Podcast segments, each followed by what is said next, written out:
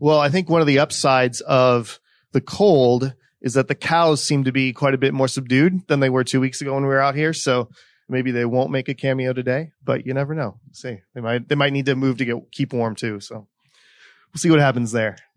Uh, guys, if you would open your Bibles with me to Jeremiah 2. Jeremiah 2. Um, we're actually going to be looking at just one verse today. Jeremiah 2, 13. If you guys want to go ahead and get there. I just want to put it in context for you briefly before, before we read. Uh, so this verse is, it's one tiny snippet of an indictment that God brings against his covenant people uh, of Israel. At this point, uh, Israel has divided. God's covenant people have been divided through their disobedience and the northern kingdom of Israel has already been taken over by the empire of Assyria. And so Jeremiah is prophesying to the southern kingdom of Judah. And during his time of ministry, they are going to go into captivity to Babylon. And Jeremiah is God's mouthpiece to explain to the people why this is, what's going on with them. But it is not irrelevant to us right? And as we dig into it, we're going to see that it has a lot to say to us. And three things specifically, right? Three things specifically. It's going to show us what we desperately need. then it's going to show us what we try to do about that need once we recognize it. Sometimes even before we recognize it. And lastly, it's going to show us what God does to take care of that need. So let me read it for you and then we'll dive in and see how he does that. Jeremiah 2:13. We read this. For my people have committed two evils. They have forsaken me, the fountain of living waters, and hewed out cisterns for themselves, broken cisterns that can hold no water. So in this passage, God's making his case against his people that, that they've broken the covenant he made with them and that they've done it through idolatry, right? And so to understand, he does it through this image, through this picture. And to understand this picture, the first thing we need to understand is what is the water in this picture? Because this whole image, it all or, is oriented around water. Both everything it talks about is is oriented around this need for water. So, what is water? Right? Water is something you need to live. Right? If, if you guys weren't aware, uh, you can't make it more than three days without water. You can go for a month without food, but you cannot make it more than three days without water. Wars have been fought over access to water that you can drink. So the nature of water is that it's this thing that, that gives life that we cannot survive without. It's, it's just a basic fundamental need of life. I mean, even in my Marine Corps training, when I was learning to become an officer, one of the primary things they pounded into my head when I was going to be leading Marines was that one of my jobs was to make sure we always has water. Think about all the things to think about when you're fighting a war. This was fundamental to it, right? If you don't have water, nothing else really matters. You can't do any of the other stuff. Water is vitally important. But we don't just know this from our human experience and biology. This thread is woven throughout scripture, right? It starts way back at the beginning in Genesis 2 when we see in the garden, there is a river in the middle of the Garden of Eden. And this river is the thing that flows out and gives life to the garden. And then we can trace it all the way down to Revelation 22, the last chapter of the Bible, where in the New Jerusalem, we see a river of life that flows out and flows underneath the tree of life and nourishes it. So this idea is not just something we know from the physical world. It's also woven throughout scripture. So water is this thing that we, we desperately need. But what does that mean spiritually? Right? So if water is this thing our bodies really, really need to live, we can't survive without it how do we then translate? How do we understand this image when we start thinking about our spiritual life? What's the equivalent? What is it? The, what's the thing we need to live spiritually, to live eternally? Well, the short answer is righteousness. Righteousness is the thing that we need to live spiritually. And again, this is not hard to see from the pages of scripture. If we go back to the garden with Adam and Eve, and the covenant that God made with them. What did they need to do, right? He gave them tasks to do and he gave them one uh, prohibition, right? To not eat the tree of knowledge of good and evil. And if they broke that, what was going to happen? They would surely die. Right? If they were righteous, if they obeyed, they would live and, and flourish and prosper. If they disobeyed, they were unrighteous, they would die. Fast forward to the covenant God makes with his covenant people through Moses, right? And we'll read this one. Same kind of terms. In Deuteronomy 30, 15 through 18, we read this. This is the Lord speaking through Moses. And he says, see, I have set before you today life and good, death and evil. If you obey the commandments of the Lord your God that I command you today by loving the Lord your God and by walking in his ways and by keeping his commandments and his statutes and his rules, then you shall live and multiply and the Lord your God will bless you in the land that you are entering to take possession of it. But if your heart turns away and you will not hear, but you are drawn away to worship other gods and serve them, I declare to you today that you shall surely perish. Water, spiritually speaking, is righteousness. It is the thing we have to have to live spiritually. It's righteousness. It's justification. We need to be right in the eyes of God to have spiritual life. So that's the need, right? Whether we know it explicitly or, or we don't, that is still the need of every human being on this earth. Spiritual water of righteousness. So what do we do about that, right? How do we go about obtaining righteousness? Perhaps the better question to ask is, what do we try to do about it, right? And the picture here, going back to our verse, shows what Israel tried to do about it. We're going to kind of flesh out this image a little bit more. And there's, we see a contrast there, right? There's a contrast of between a spring of living water and a broken cistern that won't hold water. So let's put some, some meat on the bones of that thing and just understand this contrast that the Lord's given us. So a cistern. What's a cistern? We don't do these much nowadays, but a cistern's a hole in the ground, right? It's a hole that you dig out in the ground. And in Palestine, most of the ground is, is, is porous. It's limestone. The water will just kind of leach out of it. So they dig a hole in the ground, then you line it with a kind of plaster or something so that the liquid couldn't escape, right? And this is a way to, to gather and store water for when you had times when things were dry and there wasn't as much water around, which happens a lot over there. So, so that was the, that was the idea of a cistern, right? It was this way you could gather, catch, store water, but you had to dig it out with your hands. You had to line it with plaster and then you had to get it filled. Whether you set up some way to catch runoff or you filled it up from some other water source, you had to do all these things, right? To, to build up this water source. And eventually it was going to run out and you had to fill it up again and fill it up again and fill it up again. Well, that's a cistern, right? Contrast that with the spring of living water. The idea here is, is a mountain spring right? The, the water comes up and it's cool because it's been underground at this constant perfect, perfect drinking temperature, right? It comes up from the ground. It goes through all these rocks and picks up all these minerals. So it tastes amazing, right? And then as you drink, you drink and drink and drink and there's no less. It just keeps coming. It's abundant.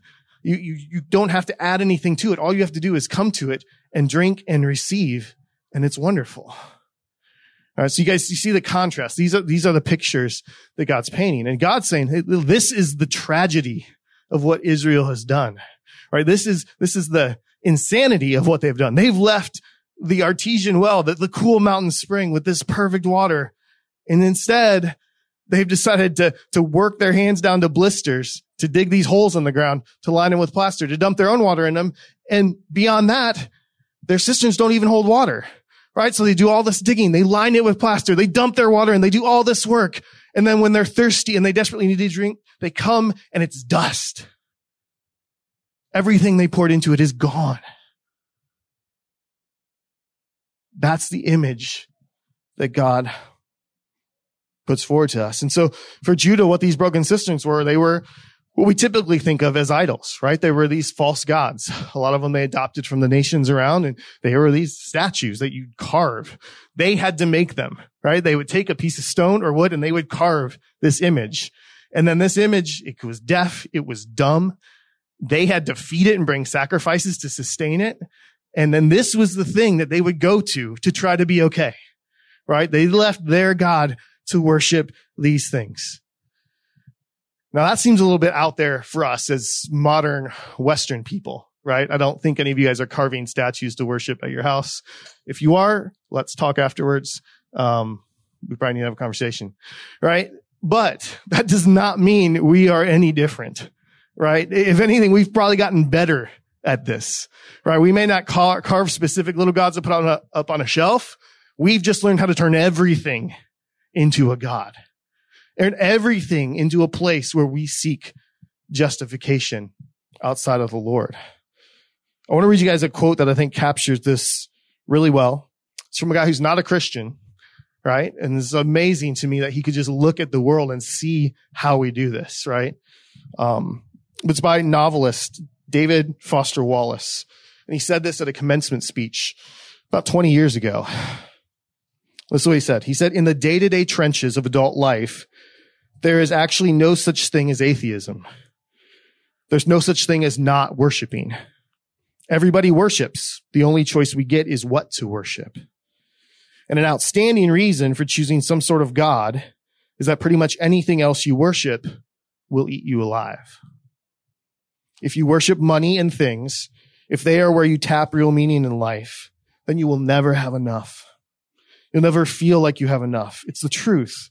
Worship your own body and beauty and sexual allure and you will always feel ugly. And when time and age start showing, you will die a million deaths before they finally plant you.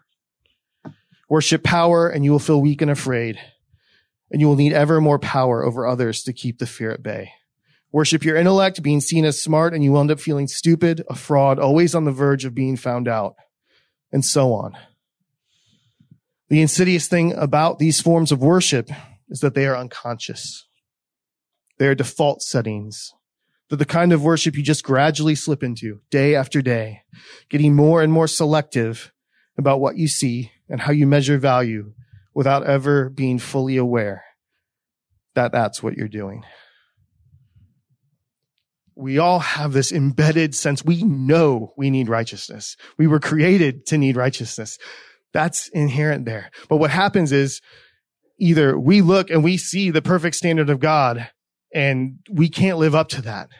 So we end up looking to find other things that we make into gods that we can relativize the standard, bring it down lower so maybe we can attain it.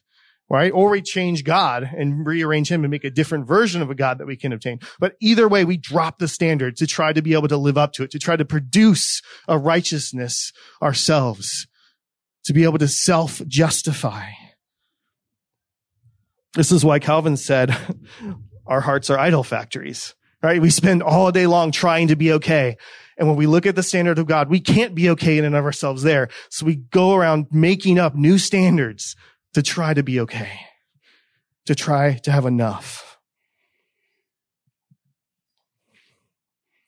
But the thing is, none of these can deliver on their promise. In fact, they deliver the opposite of what they promise. Just like the broken cistern, you invest, you pour yourself into it. You pour all your water in there to hopes that when you need to draw on that, there will be something for you. And you come back and you find out that it is all leached out into the ground and you have nothing.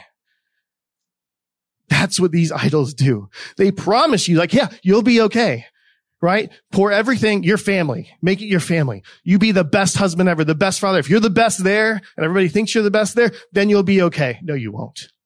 Because one, you can't meet that standard. And even if you do, it will disappoint you. Same thing with your job. Same thing with what your kids are like and what they accomplish. Anything, anything else you seek to do this, it will promise to be enough for you and then it will kill you and wreck you.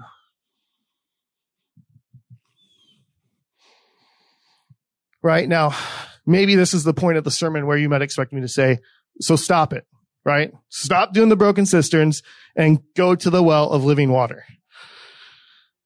But I'm not going to do that because it would do you no good.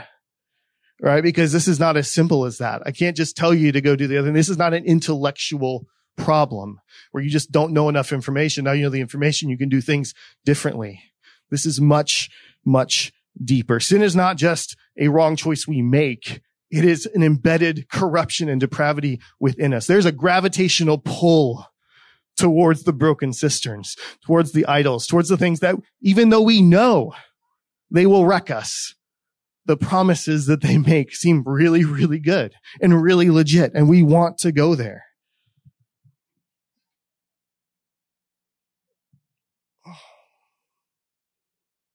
It's a lot like addiction. It's a lot like addiction. I'm sure many of you guys have struggled with this in some way or another. It's part of our nature, right? But an addict can know the thing that he's hooked on is bad for him. He can tell you that all day long, right? But when the choice comes, He's going to do that thing because what that thing promises, even if he knows the truth, he can't choose it. He's enslaved. He's, his will is bound to that thing.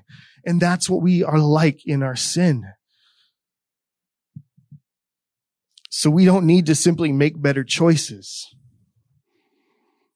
To, to tell you that would be like telling a prisoner he needs to go take a vacation. Like that's not just an option to just do that. God knew this when he made the covenant with Israel. Right when he made it with them, he told them, you're going to fail this. Like, this is the deal. Do this stuff and live. You're going to fail it. He didn't wait a second to tell them. He knew that they would not be able to do this because of their sin. So we need more than to be told to change. We need an intervention. We need something to come in from the outside and to change us. Because every effort of our self-justification leads us closer to death, not life. What we need is a new kind of covenant, one that does not depend on us producing righteousness, but brings us righteousness from outside of ourselves and puts an end to our never ending and utterly exhausting search for justification on our own. And that's exactly what God has provided for us in Jesus. In the midst of all of these cistern digging, idolatrous failures of his people that we read about throughout scripture, God, God weaves this thread of hope, promises that he would intervene for his people and relate to them in a new way under a new covenant. And I wish we had time to connect all the dots. I did that and I realized my sermon was going to be about two hours long. And so I had to pare it down, but I want to show you guys at least a couple of things and there's one in particular that I want to show you because it connects so explicitly with the imagery we've seen in this passage. It's in Exodus 17. Israel's just recently been brought out of Egypt by their God and they're in the wilderness now and they have no water. They start to grumble and complain and they're ticked off at Moses. He's like, dude, you brought us out here. Now there's nothing to drink. How dare you do this to us? Moses is like, you guys were just in slavery. Like, chill out. Right. But they're mad. They don't have water. They're thirsty. And so God makes a provision for them. And this is what he tells Moses. Behold, I will stand before you. This is Exodus 17, 6. I will stand before you there on the rock at Horeb, and you shall strike the rock, and water shall come out of it, and the people will drink. And Moses did so in the sight of the elders of Israel.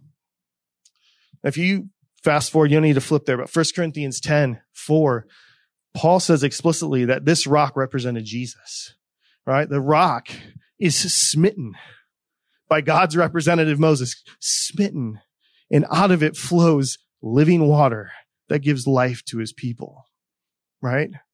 Even in the midst of their grumbling and their failure, God's drawing out this thread to show what the, the provision he's, he's going to make for them, that he is going to provide the water. He's going to provide the righteousness that they need. So take that image and fast forward to John 19, where we find Jesus on the cross. And in 1934, what do we read? Jesus being smitten on the cross for our sin. And in John 1934, one of the soldiers pierced his side with a spear, and at once there came out blood and what? Water. The rock being smitten on our behalf. And as he gives his life for us, what comes out of his side? water. Water. Water for us. The water that we need. Jesus came for the express purpose to bring living water to us, to give us the righteousness that we need to live.